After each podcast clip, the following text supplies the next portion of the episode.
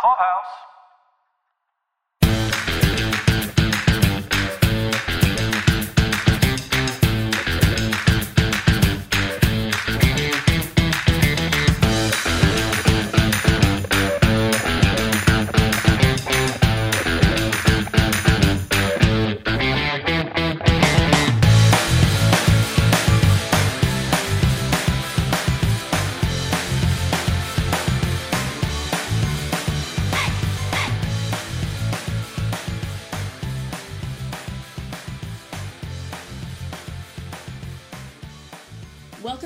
Pod Clubhouse. This is Love It or Leave It for Only Murders in the Building. Hi, I'm Sheila, and today I have with me my cousin Orla. Hi, Orla. Hi, Sheila. Hi, everyone. Thanks for coming on the show today to talk about Only Murders in the Building. So, where are, where in the world can we find you these days? So, I'm currently in um, a place called Alghero on the island of Sardinia in Italy, basically in paradise. And it's a beautiful sunny day. So exotic. I love it. Yes. Makes a change from grey autumnal weather for sure. and no rain, I'm sure. So as you can tell, Orla doesn't necessarily hail from where I hail from. She's from Ireland initially, so this is definitely a nice weather change for you from rainy Dublin. Yes, very much. But we are not here to talk about Dublin or Sardinia. We are here to talk about Only Murders in the Building. It's on Hulu, and the last episode is out. So we are here to give you our love it or leave it. Should you watch it or should you leave it? What we're going to do is we're going to divide this podcast into two halves. The first half, which you're going to listen to now, is going to be the spoiler free version where we tell you about the series, who brought it to you, what it's about, the premise. We'll give you some little tidbits about the show, and then we'll give you our love it or leave it estimation. Then, if you have watched the show, we invite you to continue listening because we will dive into the show deeply into the themes, into the spoilers, into the plot points that we liked or we didn't like, and then we'll give you our final summation if it's if it's still worth your time or not. The show is available on Disney Plus outside of the United States for anyone who's listening in more international areas. That is interesting. Is Hulu not uh, something that's available to you? No, um, Oh. not that I'm aware of. Maybe there is the option for international subscription, but I don't think so. I don't think so because it's it's a ver- it's a fairly restrictive streaming service. Is like in terms of like whereas like Netflix, you know, everybody from back in the day has been sharing everyone's Netflix password, That doesn't happen, Sheila. That's not true. but Hulu is very restrictive in in that like it has to match the IP address. Yes, and so I think you have to be in IP address from the United States. Um, so I don't think Hulu is available to us. So Disney Plus has it, and that's where I've been watching. It's so interesting to me, like how sort of that, that cross pollination of licensing kind of works. So, oh, I guess it is because it is 20th Century Fox, and then Fox is now owned by Disney. I, I guess I don't know. I was going to say you have a background in this, so you know more about that kind of side of things than I do. Um, your previous life when you worked in the the TV. Oh God, many moons ago. Yeah, yeah, yeah. I don't know what you're talking about. We're both young. I'm only old in my mind. Never mind what my joints tell me about what the day is like. Disney Plus in Europe, at least, has um, Stars, which I think is a separate streaming service for you guys. yeah, that's like a premium cable channel for us. Oh, okay. Um, so that's covered under the Disney Plus streaming here, and um, I guess some shows that are only on Hulu. There's still other things that we miss out on, unfortunately, but uh, hopefully it'll come eventually. Well, at least you were able to get this in the in same like real time because you and I were watching these episodes and texting each other back and forth Yes. about this this show. So I thought that was a good segue for someone who may want to come on a podcast and talk about it. So Yeah, you, you twisted my Play-Doh arm very easily so yes, so Steve Martin is one of the creators behind the show, and we- Steve Martin, I think, needs no introduction. He's definitely been around forever. And if I were to like ask you real quick, what's your favorite Steve Martin thing ever? Ooh, that's a tough one. Right. But I think it might be Dirty Rotten Scoundrels. Ah. I'm gonna have to say for me, Little Shop of Horrors, because I'm gonna go see that play later today with uh, Oh, okay. the amazing Jeremy Jordan and Christian Borle and Tammy Blanchard. But I really would have to say probably Father of the Bride. Oh, a classic as well. Yes. Yeah, I think when I saw Steve Martin was in this show, I immediately texted you going, "Have you seen this show?" And you're like, "Have I seen it?" Yes. I feel like Steve Martin was very much a part of our childhoods in some ways through our uncle, and um, when I saw he was in the show, that's what drew me to him. Same. So when I saw it with Steve Martin and Martin Short, I was like, yes, I'm in. Absolutely, my thoughts exactly. Like even if it's terrible, it's still going to be good because of these two. Yes.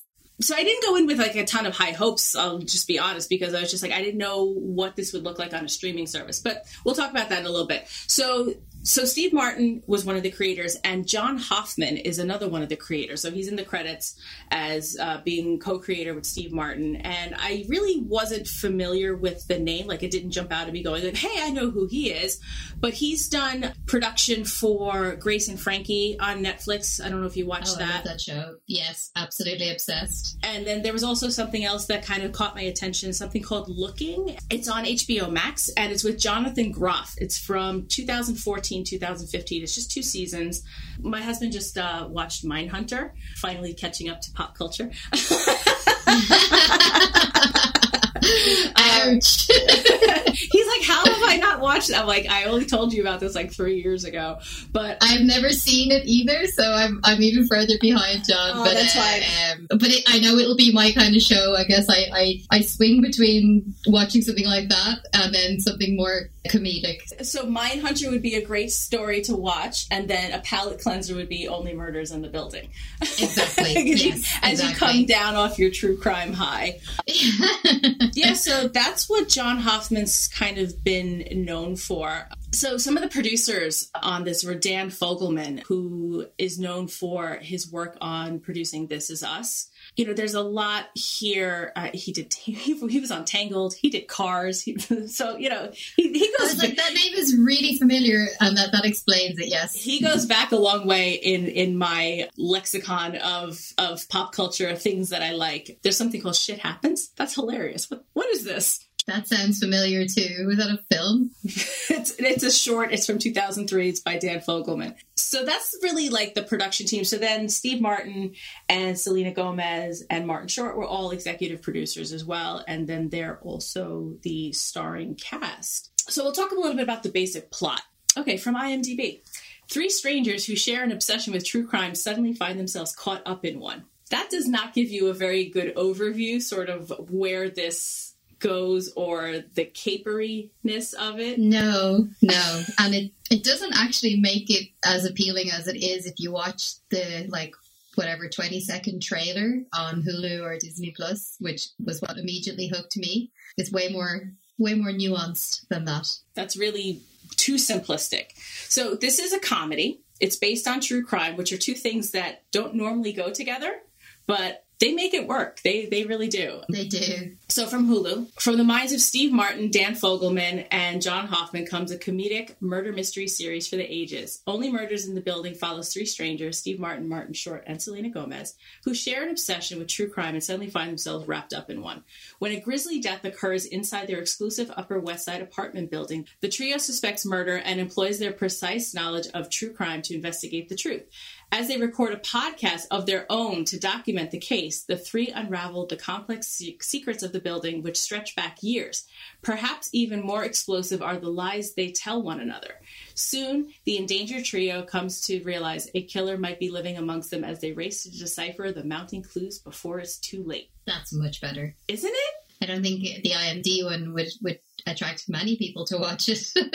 They become embroiled in their own little, you know, murder mystery tour through their love of this one podcast by Cinda Canning, right? Okay, not everything's not okay in Oklahoma. yes. They come to realize that they have an opportunity and a skill set to flex a little bit, right? In order to try to figure out what happened in their own building. They're immediately drawn into that world, and and I think it's okay to say that they have creative backgrounds, and Yes. so that's part of it too. right? So there's a murder in their building that occurs. It's one of their neighbors. They believe that they were among the last to see this man alive, and they don't believe the official police version of how his death is ruled. His death is ruled a suicide, and they don't believe it. They decide to start their own podcast in the in the form of their idol, their their their shared love of a true crime podcast by this woman named Cinda Canning, played by the wonderful Tina Fey. Is spectacular and everything. And the hijinks ensue.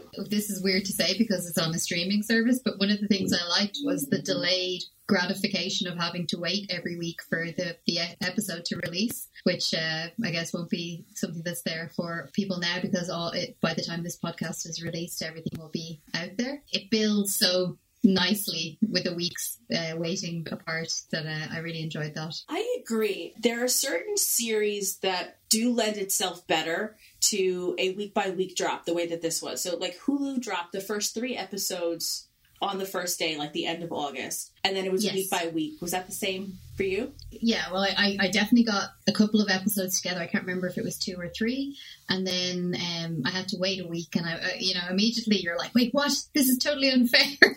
Yeah. um, because you're used to just being able to consume now at, at the rate you want to, but actually it makes it more enjoyable. It, it made me um, appreciate the time that I was spending watching it. As in, I wanted to be not overtired, and I wanted to be able to really enjoy it because it's such a great show. the, the fact that we did have to wait a week in between gave us opportunities to you know to reach out to each other and talk about it and did you watch it and what'd you think and Exactly, yeah.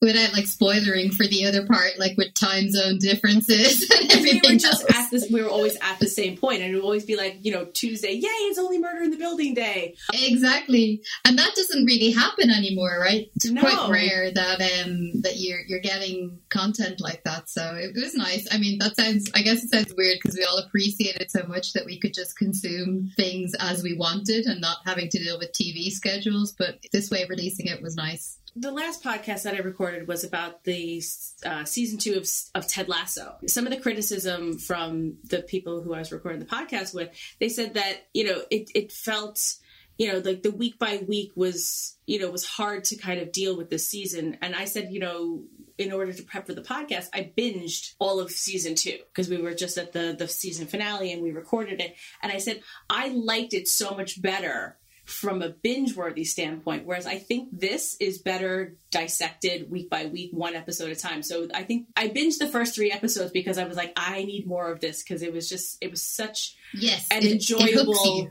hook. Yes. But I definitely appreciated the the need to wait the seven days in between in order to to think about it and digest it and, and like hypothesize about where they were going next. because there are so many twists and turns in in, in the show um your your brain is kind of like processing throughout the week and then you watch it and you're like what uh, and it just gives such a great um entertainment for that reason i thought It worked for this type of a story. So I watched the whole series again yesterday.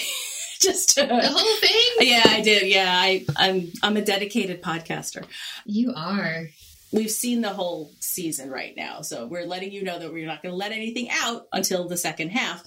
But seeing it back through the lens of knowing how it ends, you pick up on so much more watching it. So if you've watched all of Omit, B, the Murders in the Building, Omit B, I recommend going back to watch it again. Just knowing what you know from the last episode when you get there, you just see a lot more because now you're an informed consumer and you see what you see what was there all that long but you just didn't know what to do with it. I think that's a, a kind of a great show, right? That it stands up to multiple watches um, and films, obviously too.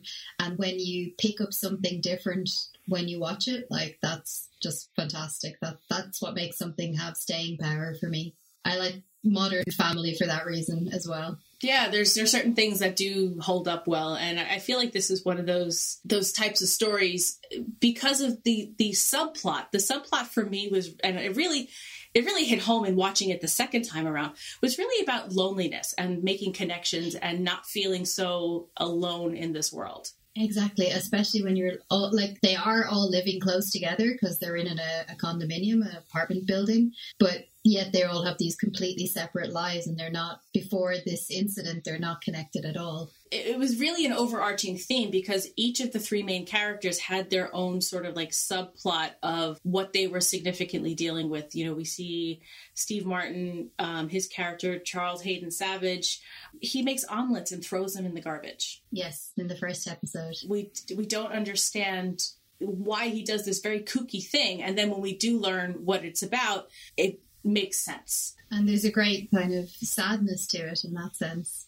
And Oliver has a similar story. He's he's a Broadway director and he's struggling. He's on hard times and he's on the brink of just a lot of bad news in his life. He feels very alone. He feels very isolated from his son who lives in New Jersey. Mabel's character as well. She's got her own sordid tale where she's a very closed off, she's a very defensive individual where she doesn't let anything out because she's just she's got trust issues and she even says it. She goes, I'm afraid to trust uh, yes. at one point. So I love the fact that this this podcast brings them together and helps them to find like a shared connection really goes without saying probably but the fact that mabel is uh, selena gomez and is obviously of a different generation to steve martin and martin short so they play on those nuances too and like they teach her stuff and she teaches them stuff like using Twitter, but she's like, but stay away from TikTok. Yeah. That made me laugh out loud really properly. so I think that uh, they, there, there's some just brilliant lines like that that just floored me. So let's talk about the casting then. So we, we mentioned Steve Martin. He plays Charles Hayden Savage, right? He is a, a detective in a TV show called Brazos. Not Bozos. Not Bozos, right? That's what. No, Brazos. Oliver. That's my, Oliver, my Dublin accent. No, Oliver stumbles over that at one point and he was just like, Bozos, right? And he said, Brazos. oh. That's something you picked up on the second watch, right? It was, it was, definitely. And then Martin Short plays Oliver Putnam. And then we have Selena Gomez, who plays uh, Mabel Mora. Really don't know what she does. I don't know what her her day gig is. No, and she's immediately kind of out of place, right? Because this is this grand old beautiful New York building. It makes sense that uh, you know a formerly successful theater director and a former uh, TV star live there, but you know, it's a big question mark straight away as to why somebody so young is there. And that's really what is one of her hooks that intrigues Charles and Oliver. Like, who are you, yes. you fascinating creature? also, she gives them no time. She doesn't know who they are, and she's she doesn't know anything about them. Oliver and Charles are, I would say, what in their sixties early 60s. Yeah. yeah, I would say in their 60s. I'm terrible with figuring that kind of stuff out. And she's decidedly in her 20s. So there is this large age gap, but they are brought together by this this love of uh, a true crime podcast. And how that comes about is very it's very charming, right? The there's a yes. there's a fire alarm in the building and they're brought together because they're ousted from their apartments, right? So then they they they realize that they have this this shared love. It's fantastic, yeah. Any other characters that we should make a note of here? After the second episode, they start introducing all these other characters, and they're all these fantastic actors that we all know and love. And every week I was texting you, going, "Oh my god, he's in it or she's in it," and that just helped me um, enjoy it so much more as well. You mentioned um, Canning, the the podcaster, that brings them all together. Like seeing that that was Tina Fey was immediately like another big tick for me. Um, in terms of the other characters, it's really all of the other personalities living in the building for the most part and how they come in and out of the story. So you touched upon it here. There's a bunch of cameos as well that Tina yes. Fey among them. Jimmy Fallon is uh, makes a quick appearance. Oh, I missed him. he was in the middle. He was in the middle. We'll talk about them in the spoiler section. Um, him, okay. and, him and actually Tina Fey have a scene together. Um, where Cinda Canning oh. is on the Tonight Show and uh, yes, uh, and, sorry, now I remember. Yeah, and promotes the Only Murders podcast in sort of like a, a tongue in cheek kind of mocking kind of way, but still like, you know, the, I guess the, the feeling is that any publicity is good publicity. Hilarious given that we're doing a podcast about it, but she's like, well, like it seems anyone can do a podcast these days. Even this guy Brazos is doing one. Yes, exactly. Um, so it's very, it's very mocking of the fact that, you know, they'll just let anybody with a microphone do these. Exactly. exactly. no shade. No, none, none whatsoever. There's a, a, a, litany of cameos that we'll we'll dive into the second half because we don't want to give anything further away. It, it was surprising and not surprising to me in a way that they got like such big names, but when you you know counter the fact that you have Steve Martin and Martin Short and Selena Gomez as your top three build actors, it's not a surprise that people wanted to be part of this project. No, definitely not. When you've stuck around for part two, I have a, a cute little story about how one of the cameos came about. It's uh, it, it's it was cute. So let's talk a little bit about the setting, like the visual, like where this takes place aside from anything else, you immediately get the feeling in the, the first two to three seconds of the show that you're in New York. Um, just the way that the, the feeling of being on the street um, as, as Charles Hayden Savage is walking around. And then it brings you, of course, to this beautiful, beautiful building, the Arconia, um, which I think you're probably way more familiar with than I am. But um, it's such a classic New York feel setting, and it kind of reminded me um, of the cinematography of things like Home Alone and, and films like that that I would have grown up watching, you know, um, with a New York feel to them. I guess Home Alone 2, Lost in New York. yeah, that would definitely be the one. Which oddly enough, even though it's October, was just played in my house earlier this week. Oh, really? Yeah. we are like synced, even though we're thousands and thousands of miles yeah. away. but this was actually a very funny sort of like setup for me because I'm watching it with John, my husband, and like you said, the first two or three seconds, like you see this behemoth of a building that the Arconia that the setting uh, takes place in, where all these people live, and John says to me, he goes, "I've been there." I taught somebody in that building. I was like, "Is it called the Arconia?" He goes, "No, it's called something else." So it's actually called the Bell. Oh. It's called the Belnord, and it's on West 86th Street. So it, it is on the oh, Upper okay. West Side. It's uh, it takes up an entire city block. So they used the like the facade of one building. So it's basically a mashup of a couple of different buildings I found. Okay. But most of it is the Belnord, which has this courtyard. I was going to ask, does it have the awesome courtyard? Yeah, and like you walk. That's that's how you get into the building is through this courtyard. I love, by the way, how you do a little impression of John and his Long Island accent there as well. I don't even know if you realize it. What did I do? I, I it probably comes so natural at this point after 20 years. I, I think it was like, I've been there. I can't even do it now. but, but, he was just like um, so chuckled at the fact that like this place that he'd gone to for weeks and weeks for years every week for a lesson is you know being featured in this show that you know, has these iconic people in it. Presumably, it's not a publicly accessible building, like it's a private residence. So there's probably not that many people who've been inside and know that it does actually look like that in the courtyard. Right. So, and it does take up a whole city block. It is a big that's building. incredible. Yeah. yeah.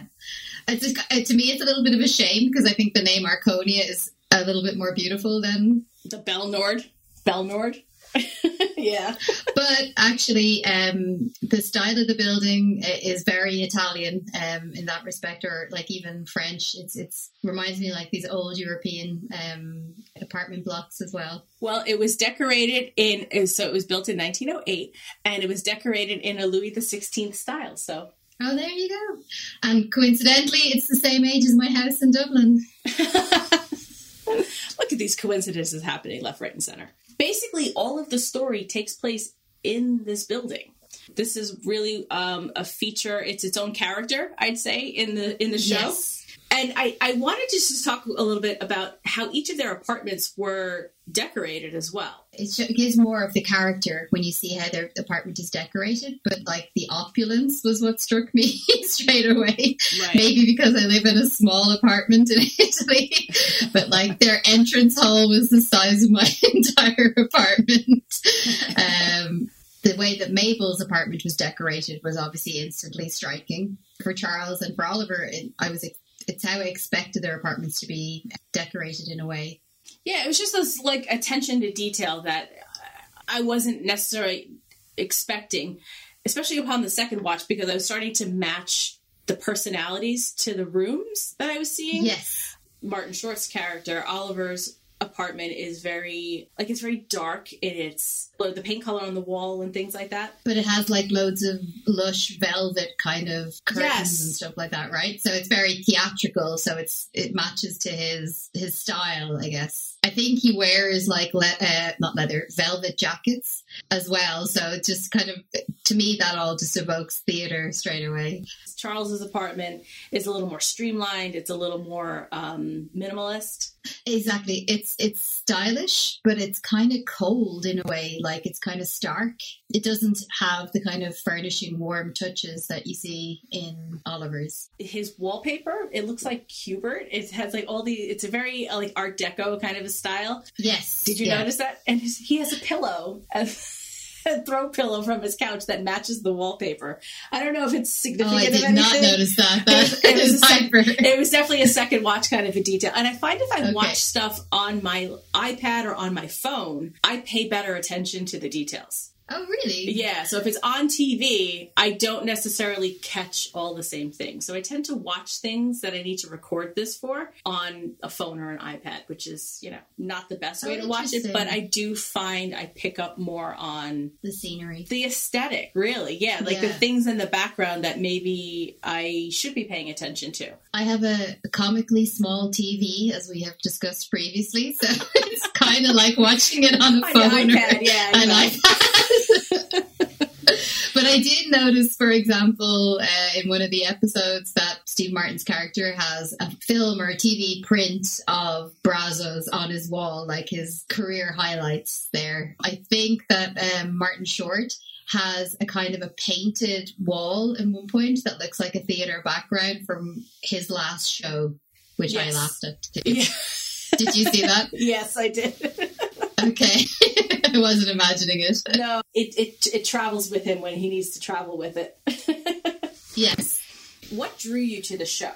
I was looking for something that would be light entertainment in a way, um, as in not kind of manhunter territory or the, the show that I had been watching before that um, was um, Castle, um, which I love. I don't know if you've ever I just it. started watching it. I'm not kidding. I Oh just started watching it this week because it's on Hulu and it says if you like Only Murders in the Building, you'll like this. Yeah, that's probably yeah, that that's funny. Um, I love it because I love Nathan Fillion. I was watching that, and there's I think eight seasons of it, and there's 22 episodes a season. Because I'm not watching it over years, as it was produced and intended for, I was like, I need something like you said to to cleanse the palate a bit. I didn't go too, I didn't stray too far, obviously, for my crime side of things, uh, but I saw. Um, Disney Plus do a thing where they kind of cameo shows at the top screen when you log in. And I just saw um, I saw Martin Short and I saw Steve Martin and I immediately clicked on it and went, "What's this? This is going to be good." And uh, I watched that little trailer of about twenty seconds or so, and it covers what you read out there in the Hulu description. And I was like, "Oh yeah, no, I, I'm going to give this a I'm going to give this a go and see if uh, if it hooks me in." Um, it immediately did. Like the, first episode, I was like, "Yes, next." so that was what drew me. So I had seen, I think it was like an ad on Twitter. I want to be honest with you. I think it was an ad on Twitter that it was like, you know, coming soon to Hulu, Only Murders in the Building, and it was the 20 second trailer. It caught my attention because if you're going to put Steve Martin and Martin Short in a movie together, in a, in a project together, you're going to have my attention. I go back with these two to like 1986, Three Amigos. Uh, Yes, I love that film. just the the comedic banter between them and then the father of the bride franchise there's there's just so much between these two and then just in researching for this podcast finding out that these two have been lifelong friends since three amigos to the point that like if steve martin and his wife are having a dinner party and martin short can't come they cancel it Oh, really? because oh, that's he so just nice. he brings such you know just fervor to the table, you know. Probably he's slightly more forgotten about by time than Steve Martin, because obviously Steve Martin was the main character in that. But I remember watching Father of the Bride as a kid, and like the Frank Martin Short's character was just the one that we all were imitating and yeah, exactly. And um, George Monks. yeah. I loved uh, Innerspace was one of my favorite I films. love that movie. Absolutely loved Innerspace and Martin Short in that. It's just it's been a, a lifelong adoration of him and, and every time he opens his mouth in Only Murders in the Building, I just he's amazing. He's I'm so ready to laugh. I'd seen the ad on Twitter, and then Caroline from Pod Clubhouse reached out to me and she said she thinks I would really like Only Murders in the Building. It's on Hulu and it screams Sheila. And I was like, oh, I said it's high on my list to watch. I said now it will bubble up higher because now it came as a recommendation that it screams Sheila. And then she apologized because she watched the second episode where they make fun of Long Island.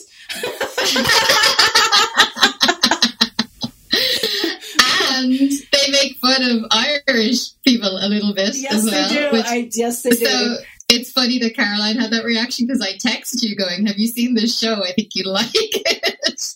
and you're like, "Have we?" Yeah. So we were we were totally on the same page. So she had texted me after the second episode. She says, "Oh Lord, I just watched episode two. I didn't know there was going to be any Long Island jabs. That certainly did not scream Sheila." I was like, "No, I'll take it." No, that actually does scream. It really, really did scream Sheila, especially the jab at Long Island was about the Long Island accent, the Long Island accent, because you have to have Yes. that hard G become a K sound to make you like authentic Long Island. And it's so funny because like I, I live on Long Island. I I was born on this island. I was born in Queens, but this is a very weird demographic where it's not a very big area in terms of you know demographics, but there are very niche accents on this one island. I mean, Ireland as well is a very small place, but it has very niche accents as well.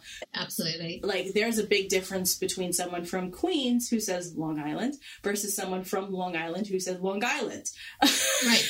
I, I actually wouldn't even equate Queens as being Long Island. I know it is geographically, Geographically, right?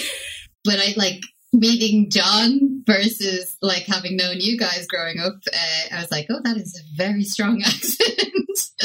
and of course, John struggles to understand us sometimes too. Oh, yeah. Sometimes he's just like, is that English? I'm like, yes, Yeah. yes, it is. I didn't think that I had much of an accent until I heard myself back on these podcasts. I'm like, oh my god! I'm like, there, there you go. I'm so sorry that like people have to listen to this accent because it's there and I'm aware of it now. I think maybe it's a little bit stronger from having lived in Long Island for so long. I Very can't even good, do the, very the good. GK. It's not the same as to John or like when I go out with you guys there, I, I can hear the difference. So there's you're you're subtly slightly different, but yeah, as a non-American, um, a lot of people tend to say, "Oh, Americans have it, the same accent overall." 50 states, which is clearly not true. People people think that, and then they, they're shocked by how different people from different parts of, say, Ireland or Scotland or the UK sound. But it is there in the United States. It's just more subtle, I think. There's bigger differences in the yeah, I mean, if you put somebody who has an accent from Alabama next to someone who has a, like a, a New a York Boston accent, accent, or a Boston. yeah. Boston's another place that has a very distinct accent. Whereas then if you go more to like the Pacific Northwest where it becomes a lot flatter, yeah, it's very different. But uh, I mean, like we're a large country for like that kind of a dem- demographic. But like Ireland, like if, if y'all have never heard people from Ireland talk, go find someone who lives in Derry. Go find someone who lives in Dublin and go find someone who lives in Clare. And you're going to hear three different, very varied ways of speaking. Uh, absolutely. And um, if you haven't watched it, I highly recommend Derry Girls. Oh, Um, hell yeah. I guess it's on. Is it on Netflix for It's you? on Netflix here for us. I recommend watching with captions if you're not familiar with that, that is true. with the Um, and if, if you can also watch with an Irish person to explain all the underlying jokes, that helps immensely as well. yeah, I'll be happy to volunteer. I uh, I watched that show, um, Derry Girls, with my friends here in Sardinia, and um, uh, there was just so many things that I was bursting out laughing with. We had to pause so I could explain like the cultural differences. so it's still an absolutely accessible show for everybody, but it, there's just it's it's fantastic. It's a brilliantly written show as well. Maybe we should do a podcast on that next. It's Sheila. coming back. It's coming back. Yes, so yes, we will. Okay, so I think we've talked enough about the things that we like about the show and where we've gotten to at this point with who was cast, where it was set, um, who brought it to us. Um, let's give our initial love it or leave it. Is this something that someone who hasn't watched it to this point should sit down and watch, Orla? For me, absolutely 100% yes. And in fact, I've, I've recommended it to a couple of people already. Well, more than a couple, a handful of people, um, which I don't often do. Um, I'm not the, the person who says, oh, you should see this show, um, because I often don't p- watch or, or like shows that are in the popular um, moment. I, I tend to come to them afterwards. If there's too much hype about them, it doesn't draw me in. I like to kind of uh, consume it on my own terms. But I absolutely love this show. The great thing about it, in a way, is that it's compact. Um, there's it's not a, a, a sprawling 22 season, two 22 episode season. If you're not a big TV watcher during the week, if you don't have time or your, your family life is too busy, this is something that you can really enjoy in a, a few weeks and get into it. So for me, this is a love it as well because for a lot of the same reasons, what drew me in was what made me stay. Uh, what drew me in was Steve Martin and Martin Short, and I stayed because the the story was so good. It was so energetic. It took me in directions that I didn't even see coming, which I think is a really good testament to the writing and the storytelling. Um, Yes. I, I too often don't consume things in the moment. Like, uh, I'll give you a great example. Game of Thrones, I came to in the last season, watched all of I it. still on- haven't watched it. I watched all of it on the train. Um, I was training into work at that time, before, pre, you know, BC before COVID. Um, but this is something that caught my attention early, and when you know, I get texts like that from my friend Caroline, who said, you know, this is something that screams you, like, because they know that I like true crime and um, I, I like things that are funny. And so when it comes as a personal recommendation, I, I kind of listen to those as well. And this is something that I too have turned around to other people and be like, you need to watch this. It's just so funny. Yes. It's so good. There's not a lot out there that's like this. So that's what I kind of like as well. And it's not reality TV. I hate reality TV. Sorry to all the reality TV people. I, I need a good story. Yes, um, and a well produced show like that is, is, is my, my thing too. Absolutely. So now we're going to go into the spoilery half where we can like talk about everything freely. So if you have not if you have not watched, we recommend that you take 300 minutes and go and watch this on it's 10 That's episodes. It's, they're about a half hour each. There's 10 episodes. It's about 300 minutes. Um, okay. I recommend that you go do that if you have not watched it. This is definitely, you know, 300 minutes that is worth your time. You're going to laugh. You're going to fall in love with these characters. I I will personally guarantee that. So, but if you have watched, let's continue on the journey. Let's talk about this this capery, wholeheartedly loved show by the two of us. Absolutely. Okay, so last warning: if you have not watched, you're going to be disappointed because we're gonna we're gonna we're basically going to talk about the last episode in the next thirty seconds. So five, four, three, two, one. Okay, now we're in the spoilery half of the podcast. Welcome back if you if you are joining us for a second time, or thanks for sticking with us if you have been listening since the beginning. So now we are going to talk about the things that we loved about the show, the things that we didn't like about the show, favorite episodes, the plot, how it ended. Can we start there? Oh my gosh. no, I think we have to start from the not the start start, but like I think you got to build it up a little bit because it's just such a great ending. You can't just dive in there. Okay, let me ask you though: is the ending anything you saw coming? No, no. I I normally kind of get the whole um, Chekhov's gun thing a little bit into a show, um, and so I enjoy the the feeling of going, oh, I understand that that's going to be the person, and finding out why that will be the person that committed the murder. In this case, in this show, I had no idea. It was just you're hooked, and then you're you're pulled by the hook in a direction, and then they like swing around and send you flying in the other direction. It's not in a lazy way. It's like you're brought along with this very complete story, and you really all the other all the main characters' secret lives get exposed little by little through this storytelling. You're you're you're like convinced this is where it's going, this is what's going to happen, and then they just spin you around and send you off in another direction completely, and it's wonderful for that reason. Let me ask you a question. So, out of the cameos that we have, we have so we talked about Tina Fey, we talked about Jimmy Fallon. Um, there was also Jaboukie Young White. He was one of the Arcadian, the the Arcadian, Oh, the fans. He's from the Yes. Daily Show. Oh, okay. I don't know him. I didn't notice him on the first watch. I noticed him on. I'm like, wait, why do I know your face? and then the two big. Well, Sting had a cameo. Like that was a big cameo. And then Nathan Lane had sort of like a, a recurring character. Yes, and was fabulous. Bringing in these types of stars, you know, did that do anything for you in terms of like your interest in the show, or did you just you were just along for the ride at this point?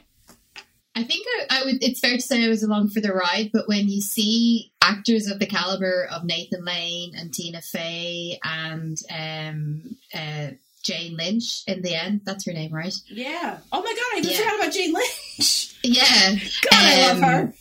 yeah, exactly. No, That sh- no is- shade meant Jane Lynch. I apologize. she was incredible um and she there are actors that are there because they absolutely amplify the role that they're in um and are amazing. And i think they're all a, a, um, a type of actor a certain type of actor you know the the comedy actor but with so so smart so clever and they're just um there are other characters that are sort of central to the plot in a way uh, tie-dye guy who I don't know that actor. Um, he's not somebody I've come across before. I don't think didn't add to the show in the same way that for the likes of for me for the likes of Nathan Lane did. That's no no um, shade to him, but it's just I guess when you see when you've already familiar with an actor and you know that you like their work, it, it, it's an extra hook, isn't it? So I'll say that, like for instance, Detective Williams, D. Williams, Da'Vine Joy Randolph. I wasn't really familiar with anything that she had done either, but for me, she was very much an interesting. Oh, she was in United States versus Billie Holiday. She was a perfect New York cop. Very dry, quite jaded, but not completely detached from Yes. Her work. I enjoyed her complexity, and I, I loved Yes. the fact that they gave her a spotlight. Like it, it's sort of like in the middle of the series, like we started getting points of view from you know different characters. We had an episode from from her point of view, and I just I appreciated learning a little bit about her and just knowing where she comes from because her her introduction if she if she played no other role in the series other than what we saw in episode one where she's like Sure. what what true crime fucking podcast are you people all listening to she was just Yeah. she just came across as just yes that quintessential like do not mess with me new york She had cop. their she had their number straight away. She was like, "Oh God, not another like, get out of my way, get out of my face, stop annoying me." But she was brilliant. Yeah, and then just you know f- like finding out her sort of background like you know where she's where she lives what she's going what else is going on in her life. Like she's got some big stressors going on in her life. She's about to have a child with her partner. Yes, you know she's dealing with the cases that she comes across and you know that it's, it's hard work being a cop giving her the depth i think was important absolutely. That you you reminded me of something there that I'd forgotten about, but that's absolutely one of the things that kept me hooked on the show was the way that they did in the middle of the series the approach from the. The, the, a different character's point of view, what was going on in their world, tangential to the murder. what was your favorite episode let me backtrack to there Ooh, that's a really difficult question. um, uh, I think it would have to be episode nine, which is the second to last episode. okay so that was um double time That's when the one where Jane Lynch stars for the first time. There's a major twist in the tale, as as we know. Um, so it's been building for a couple of episodes. This uh, we can we can say everything now, right? We're in the, the You're- spoiler you're, you're, section. clear, you're cleared for takeoff the, this relationship with Jan, the bassoonist, uh, who has the fantastic line, "See you sooner or later." Oh, my Um, punny heart just loved that. Yeah, her relationship with Charles Charles Haden Savage is developing. Um, you know, he immediately um, brings her into the trio, which the other two, uh, Selena Gomez, uh, Mabel, and Oliver don't like, obviously, because they have formed their own little trio. And of course, whenever that gets um, a new person introduced to it, it mixes things up, it changes the dynamic, and doesn't always make th- for things to be a, a, better situation. So she, her character comes in um, over the the I think it's episodes six, seven, eight. Is it or is it is it six? I'm not sure. Which um, oh Jan's character, yeah, about six. Jan's character. She doesn't seem to be any of the you know the focus of attention at the beginning, but um, there's a little romantic interlude between herself and Charles across the courtyard, um, and uh, they both have a passion for music, and um, and they, they start to have a relationship, and that starts to develop. Um, and then episode nine is a really emotional episode, uh, I think, because yeah, definitely um, it starts with her having been attacked and recovering from the attack, being nursed back to health by Charles. And it's kind of, there's pathos because she'd been kicked out of the group, the, the little trio, um, trouble, uh, troubleshooting the, what, what was happening, you know, because episode eight is where you think that the series is going to end. It doesn't. And then they're back the next week with a new episode of the podcast, they're trying to figure out, okay, well, if that wasn't, they weren't the suspects and they weren't the people who committed the murder, they're, they're back to starting from scratch in a way again. And Jan is feeding in her ideas and the, the group are not, um, not impressed with her input and she goes off and then, um, she's, she's attacked or so we think. Two things I wanted to talk about there. So I just want to backtrack to what you said about um, how the courtship between Charles and Jan sort of came about. So I don't know if a lot of people know this about Steve Martin. He's also a really accomplished musician. I didn't know about it, um, but there is a bit in the opening ep- um, episode. I think it's the opening episode where they're recording the podcast, and it's just such a perfect piece of writing for me. Um, I think this is what you're going to talk about. You know, they're doing the classic podcast introduction, and there's a melodic piece of music playing in the background uh, on a concertina. And the camera pans out, and you see that he is sitting on a stool in his wardrobe and he's doing the um, the introduction, speaking the the voiceover part, and he's actually playing the concertina at the same time, and that just killed me. That was so good. So yeah, so Steve Martin is a phenomenal musician. Um, I know him as a banjo player. Um, he's he has a, a, wonderful duet with Dolly Parton. He's got several albums out. You can find them on Spotify.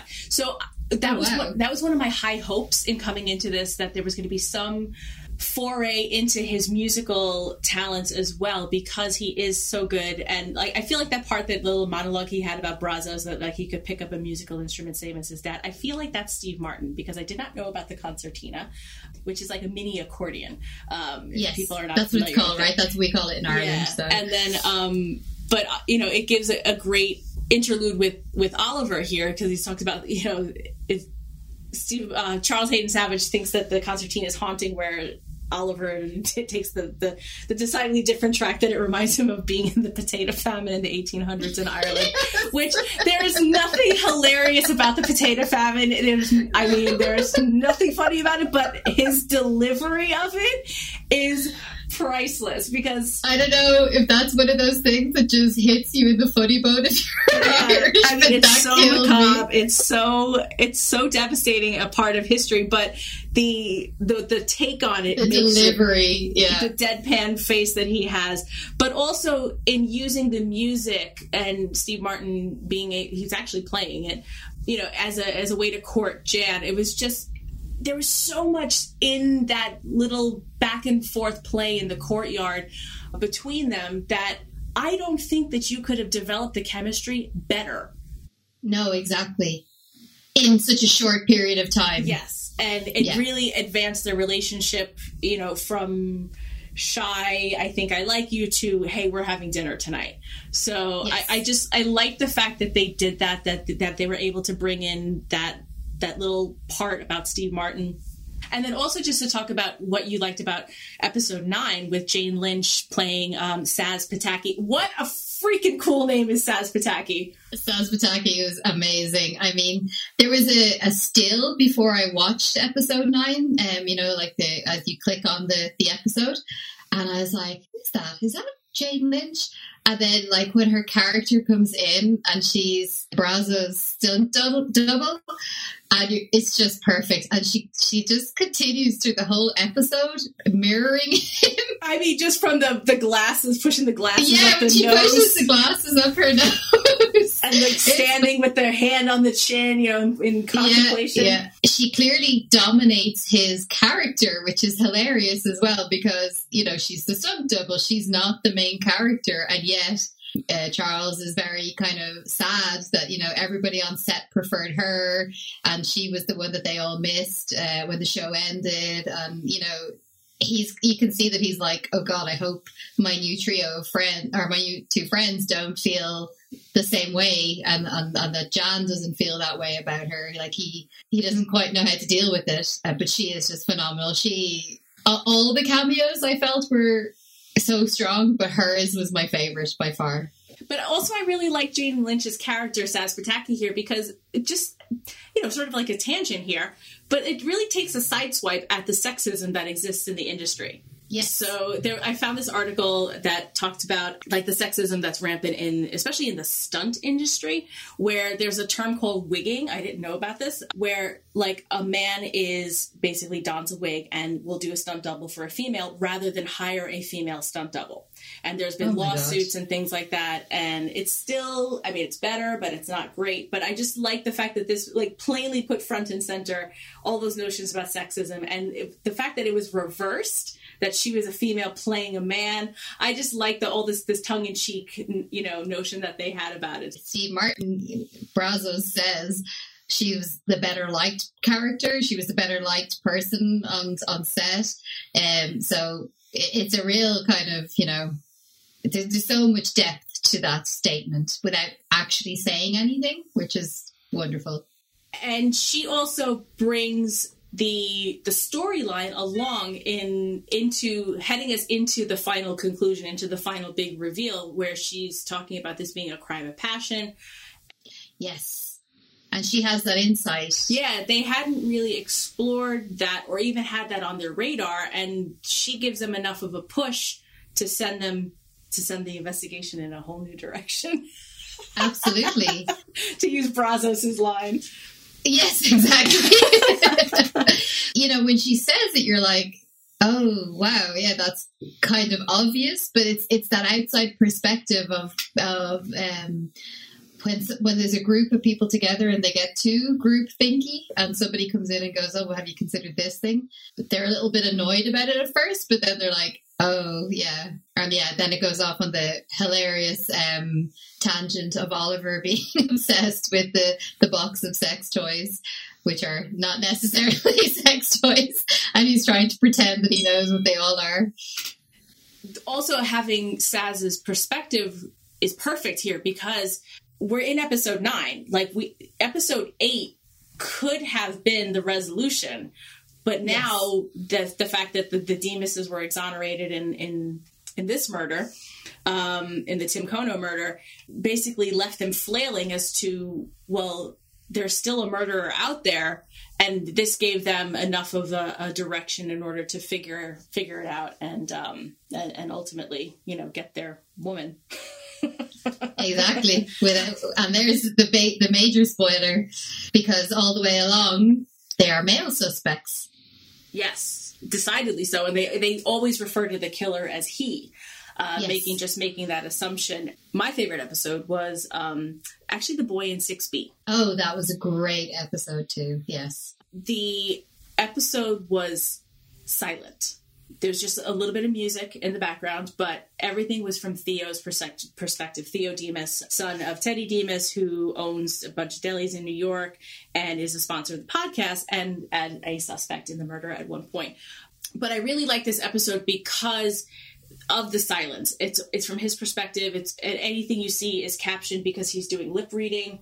It it just it takes the the acting, it takes the attention to a different heightened level. Like because now um and I'll just use Jan and Charles's interaction. They could have spoken. Yes, You know, they, they, were didn't. they didn't and they were just dancing and they were having this um suggestive game of Scrabble.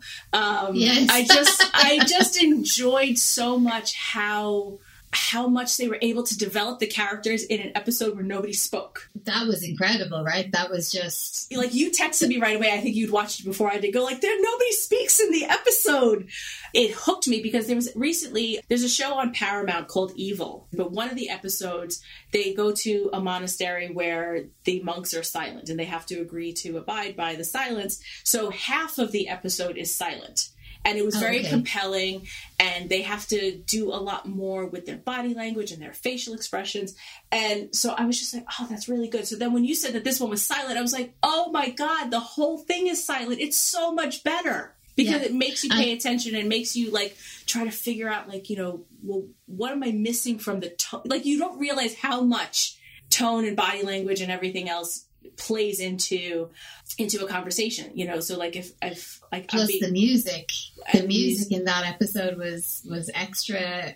I- guess we were extra aware of it because there was nobody talking over it. right Um, it created such suspense as you're going along.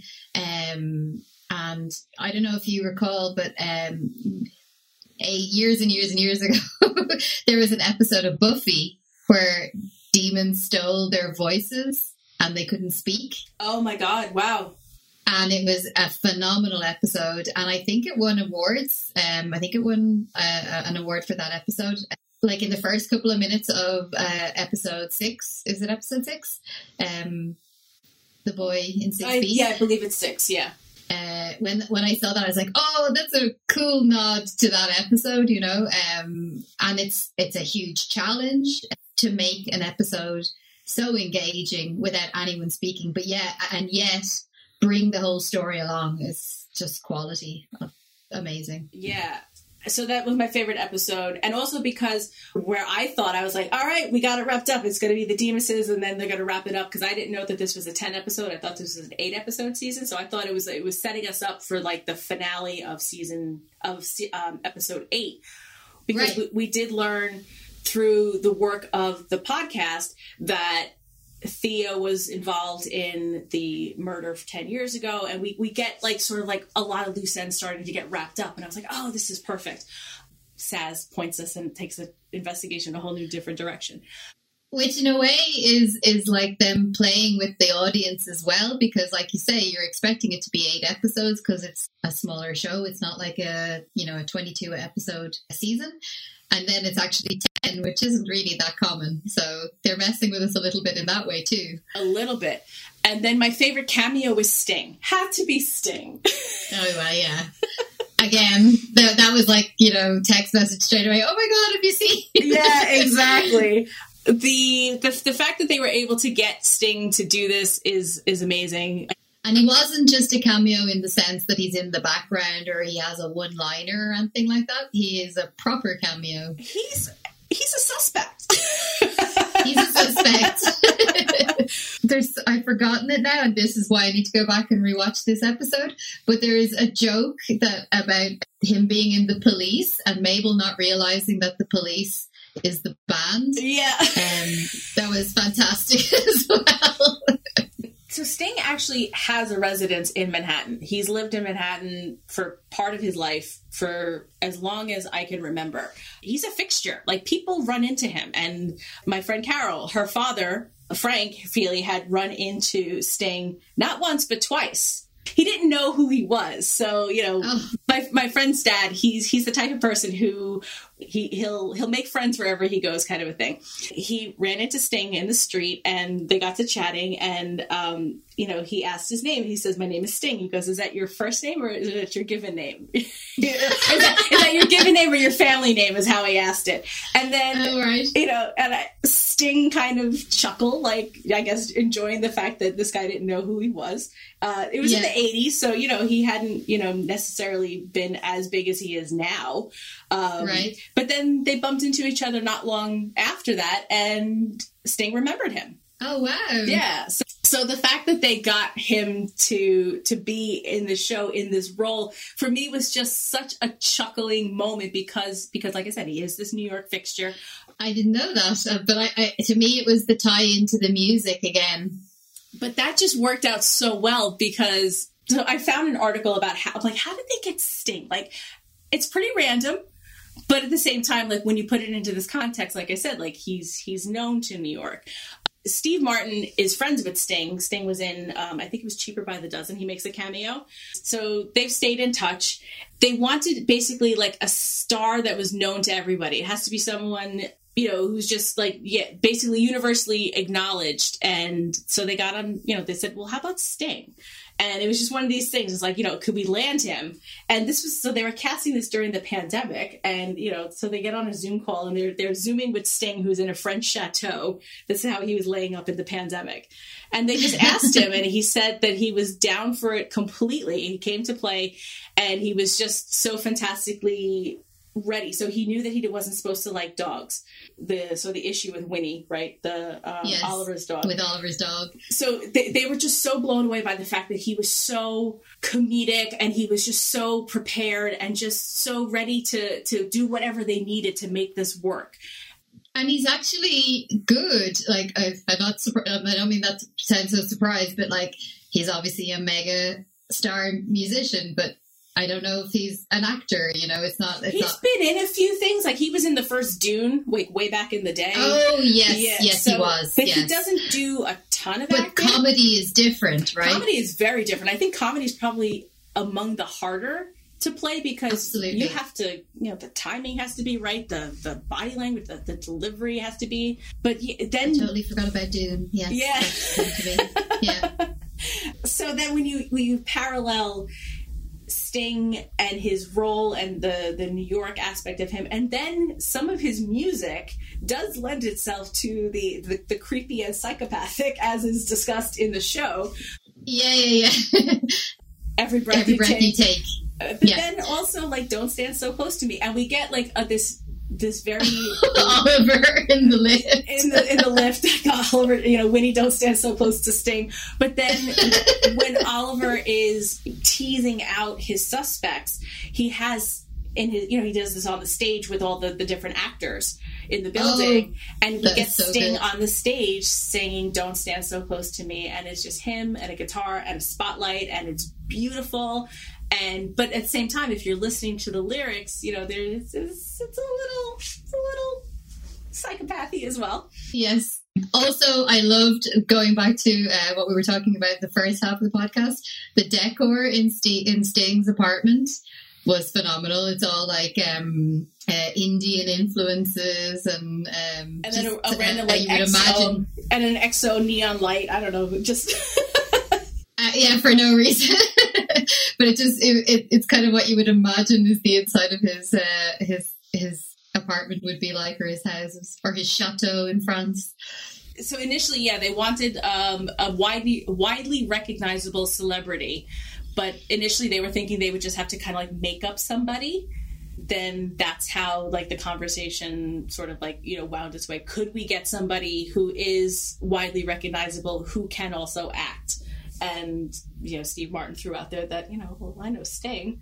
And he's done a couple of things, and then that's how that's how that happened. So I, I love when you hear fantastic. like this would be our wildest imagination kind of a pick and then it actually happens and the payoff is just so fantastic it's also just not something you'd expect to see in a show like that, right? Um, a- again, it brings you back to like this grand old building, which, as you said, is a character in of itself, and it, it's totally believable that rich and famous, you know, musicians live there, as well as you know, once upon a time famous um, TV stars and the theater directors. So it, it brings the whole thing together as completely concrete for me. um were there any plot points that did not work for you Um, and i guess what i mean by that is i guess some of the criticism has kind of revolved around that this is you know it took them a long time to like get to where they were going Yes. the meandering part of it. I enjoyed that, so I don't know. I mean, because it's only 10 episodes, it's not so annoying. If it was over 22 episodes, yes, that would drive you crazy, right? In the eight, uh, or sorry, in the 10 episodes, it flows for me. The the storylines I didn't like. Well, I didn't like uh, um, Evelyn the Sixth um, and her little storyline, um, just because I was completely grossed out by it. Yeah, it was pretty gross. Um, this is going to be a bit weird, but Tim Kono, to me, was never developed as a person, which maybe is deliberate and is, is you know, a setup for coming soon but it was hard to feel um, attachment to him as the victim, which is unusual in a murder show. Did you feel like that? You know, I didn't even think about it that way. That while this is about his murder, it's not about him. I didn't even think about that. That's a really interesting point because the only things we learn about him is stuff that helps their investigation. It's nothing really about him. And the only yes. time we get anything substantive about him is when they're talking about the accidental uh, murder from 10 years ago that puts tie dye guy in prison, right? So, yes. We, but even then, we don't get anything from his perspective. Nothing. No, it, it's, it's, which in a way is, is fantastic, right? Because that's totally different um, than what you would be used to expecting. To me, then you're like, you, I was just kind of left at the end of episode 10 going, if he wasn't the victim, he was totally pointless, which is an odd feeling at the end of a true crime show. Yeah, that, that's a good point. I didn't even think about that because we, I thought, like, I got excited when like episode ten opened up and we were getting it like Tim talking to us in the camera, right? You know. Yes, me too. And I thought, oh, here it comes. Here is the Tim Kono point of view episode. But I missed the fact that they didn't develop him at all. Yeah past, you know, he was trying to take down a jewelry ring and he, you know, lost all of Sting's money. I liked how that was like very interwoven, and then Sting's guilt over it, like guilt and relief in the fact that he was murdered and didn't commit suicide was just so divinely, deliciously macabre. Yes, yeah, very dark, very dark. Um, you know, it, it's it's rare that someone is relieved that someone was murdered as opposed to killing themselves. Um, but I think I thought that Sting did that very well. So I will say that on Rotten Tomatoes, this has a 100 percent rating, which is oh wow, rare. that's um, very rare. But some of the criticism that I had that I had read was that um, you know that it took them a long time to sort of like find their footing. I'm like, people, these are not seasoned investigators. They're not journalists. They're not cops. Yes. They're not detectives. They're, they're, they have nothing. They're other than their interest in true crime. So the fact that they found out as much as they did, I think, is really like they need a, like a little feather in their cap also the fact that you know you're peeling apart their complex lives as you're going along like so there's other things happening in their lives. It's not this is not the only thing they do. Although it seems that way. It does seem that way but then every so often you realize no it's not like so. Right. You know that Oliver has a family and he's he's struggling with connectedness there. Struggling to just even pay his rent. Right. He's building fee- yeah you see like all the past due but I just enjoyed how they they were able to tie all of them together. As shows go, there aren't loose ends, right? There, the, the final lines are like, oh, there's a few loose ends to be tied up, and I was sitting there kind of going, what loose ends? so maybe I need to, to go through a second watch yeah, myself. I couldn't, I couldn't really come up with a anything, but I think maybe she just had like a, you know, maybe a niggling feeling about something. Um, yes and then, so the other thing too, the like tie dye guy, Oscar, he didn't really do a ton for me. He he wasn't pivotal to the whole. I mean, his acting is good. He's not a bad character. He's not a yeah. It's no character. shade against the actor, but it just yeah, it's not a weak character. It's just, well, it is a weak character in the sense that you're like, what does this add to the story? It it's I guess all it adds was that it was a distraction in another direction. Right yeah, like with the the tie dye shirt going up the stairs during the fire alarm. Up the stairs in a fire alarm where everybody is leaving. Yes, yeah. exactly. I do appreciate the fact that they had to move around to record their podcast at several several points. Uh, they were in the living room at one point, then they were in a closet. I record yes. this in a bathroom in my house. where Everybody knows the acoustics are better. well, yeah, it's it's more like it's the quietest place in my house because like we get street noise, you know, dogs barking. I have to find a place that I don't have a basement, right? So I have to find a place where it's quiet enough to record, but I do have to deal with you know sounds that live back here, like my oil burner clicking on every once in a while. So I appreciate the fact that they show the realities of podcasting. It's not just like you can plunk down at a table and you know it's always going to be perfect. Exactly. And I don't know if you were uh, going to go and say this, but one of the things I absolutely uh, loved was uh, in the later episodes, they use Oliver and Mabel. Oliver uses Mabel, uh, not Mabel, sorry, Winnie's cart, his dog's cart, mm-hmm. for carting around all of the podcasting equipment, including the boom mic. and because uh, you're like, why is he pushing that around? and then I realized yeah, exactly. and so, for one of the best scenes I thought in the final episode was where Charles is drugged and oh they're in God. the basement. Yes. And he wants to talk to Jan. and like he pulls off the stuff that's holding him onto the cart because that's how they transferred him around, um, Mabel and Oliver. And he gives this whole soliloquy about why he's disappointed and everything else. and then it cuts back to what they see. Oh, that was he, just oh brilliant. and it was just gibberish. It's just gibberish, and he's drooling because he's still incapacitated from the drug. fantastic. And I mean, his acting just for that, getting out of the apartment, getting into the elevator, going downstairs, everyone ignoring him and thinking that he's what was what did they say? He's t- had a bit too much of Irish. the Irish flu. oh, the Irish flu. I was like, oh my god, yes. the, the same thing happened to Sting. Don't tell anyone I told you.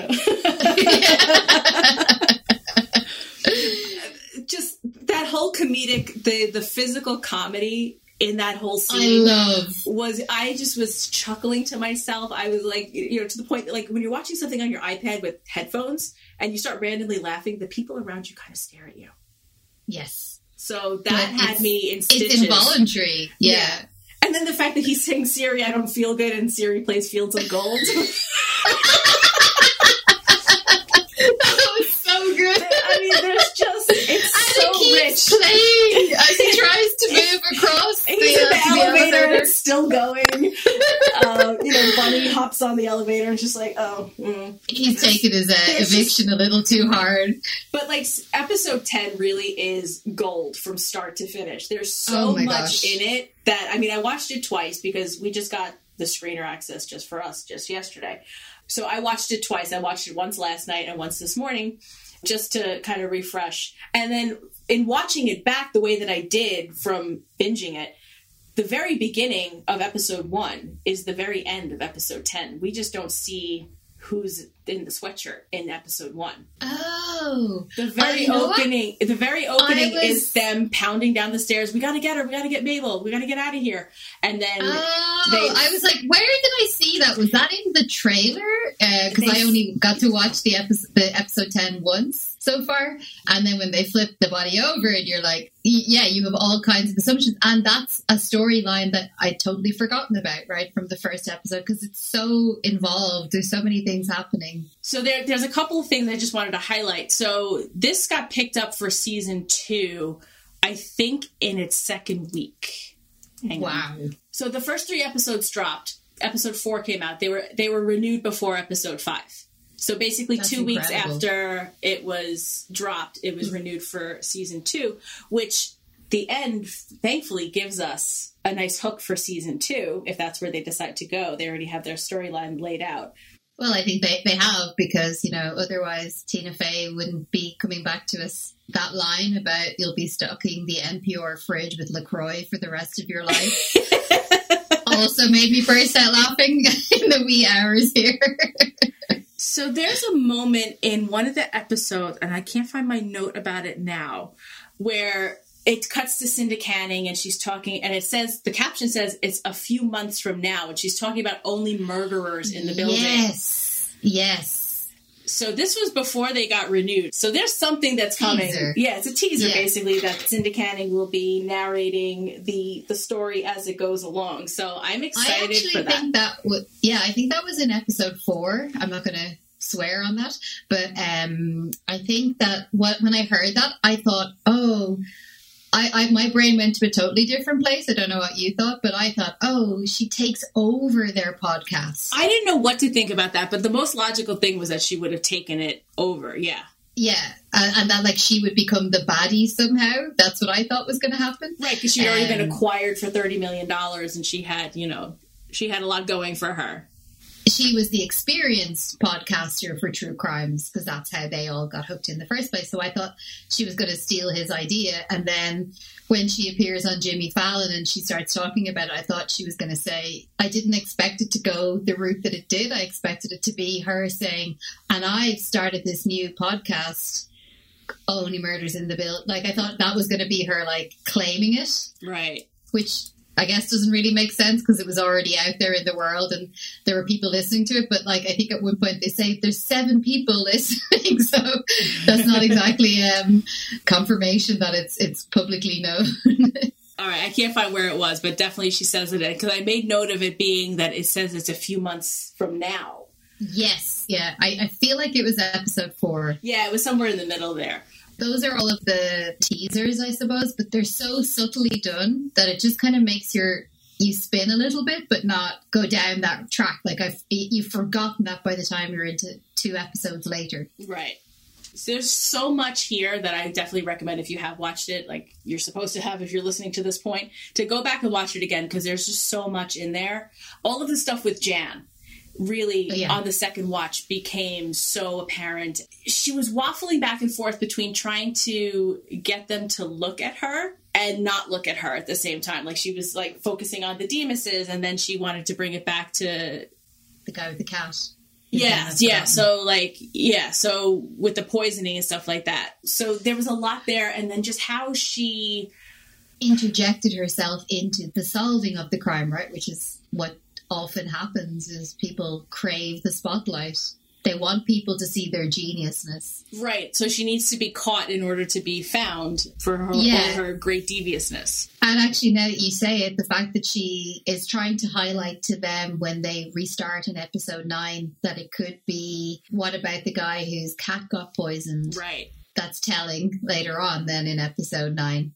So, or yes. episode 10 uh, right for episode 10 so then um, you know jan jan's arc definitely warrants a second watch only because you just you see her in the in the different light of what you know her what she's become and i think there's so many good characters in the show that a second watch i'm i'm already wanting to go back and watch it again now after talking to you because I'd forgotten nuances and bits. Um, that line about the potato famine, I want to see just one more time again. That was spectacular. The one thing I was just curious about, like, so do you think that Jan left the note for herself? No, I don't, because nobody else saw her receive that note and it's not picked up. So I do think that there is somebody else almost following along in the sidelines, not doing their own podcast, but clearly trying to figure out who is the murderer. Which would lend itself then to exactly how the, the season ends. Yes, exactly. And also, it's not surprising that in a building like that, that there's the local busy busybody who's keeping tabs on everybody, right? Happens that happens every, in happens everywhere we go. Exactly. there's often that person in your work environment. There's there's often that person in your condominium, your apartment building. That is the eyes and ears yeah. of the of the building. The neighborhood watch. Yeah, unofficial. Right. So, is there anything else that we didn't talk about? I think it's interesting that the only time that they leave uh, the Arconia is that day trip out to Long Island. and I'm really working on my accent there. It's also fascinating that that everything is so tightly centered around that from the show as well. So that basically brings us to the finale of this series and to our podcast. We are going to give you our final love it or leave it recommendation and a little summary as to why we have that position. And we'll call it a day from there. All right, Orla, what do you think? Was this a love it or leave it for you? This is 10 out of 10. Love it. Absolutely. And for me as well, this was definitely a love it. I mean, we've talked for about an hour and a half about how much we enjoyed this this series. It's 10 episodes. It's easily digestible. It's 30 minutes. Like I said, it's about 300 minutes. The cameos are fantastic. The casting is superb.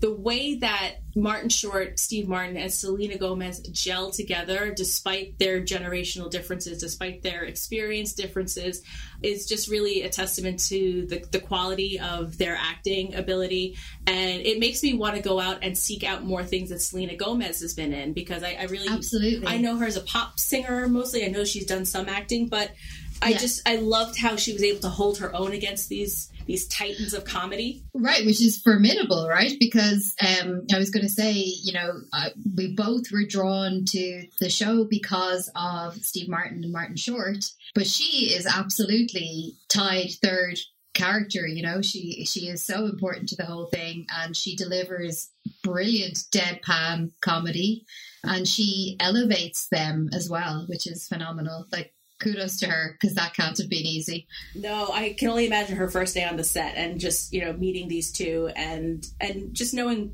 what I know about the two of them, Steve Martin and Martin Short. I'm sure that they just like welcomed her with open arms. But still, like for her, I would be quaking in my boots if that was me. So kudos to her for being able to step up and and hold her own and shine in such a, a, a way that you know would be difficult for maybe someone else to do um, next to these two who obviously they've known each other for almost 40 years. And the chemistry that you have because of a friendship of that length of time that you can riff off each other like that. So naturally um, it's hard to interject into that but she did such a fantastic job and it, like i said it makes me want to go seek out other things that she's done. I am looking forward to season two because uh, uh, of how it ends and, and the, the questions that i have. So yeah this was a love it for me. I'm i'm excited that it got picked up so early and that people are really starting to find the show. Uh, people have been asking me like have you heard about only Mur- murders in the building? I'm like girl i'm like i'm doing a podcast on sunday about it. Like, that's how far into it i am. So Yes. um so i'm excited for that. So when season two comes out you can definitely bet that there will be a love it or leave it from us. So absolutely. I've already booked you and how, how novel for us to be at the forefront of knowing about something coming out exactly. exactly. Yeah so i'm i'm excited for for what's coming. Um, i'm excited for people to to find the show and to you know be talking about it. So um, i'm excited for all that stuff that's coming thank you for having me. If people wanted to find you on twitter to continue the conversation about only murders in the building where could they find you? I am at o or l a m c g a n n. Orla mcgann on Twitter.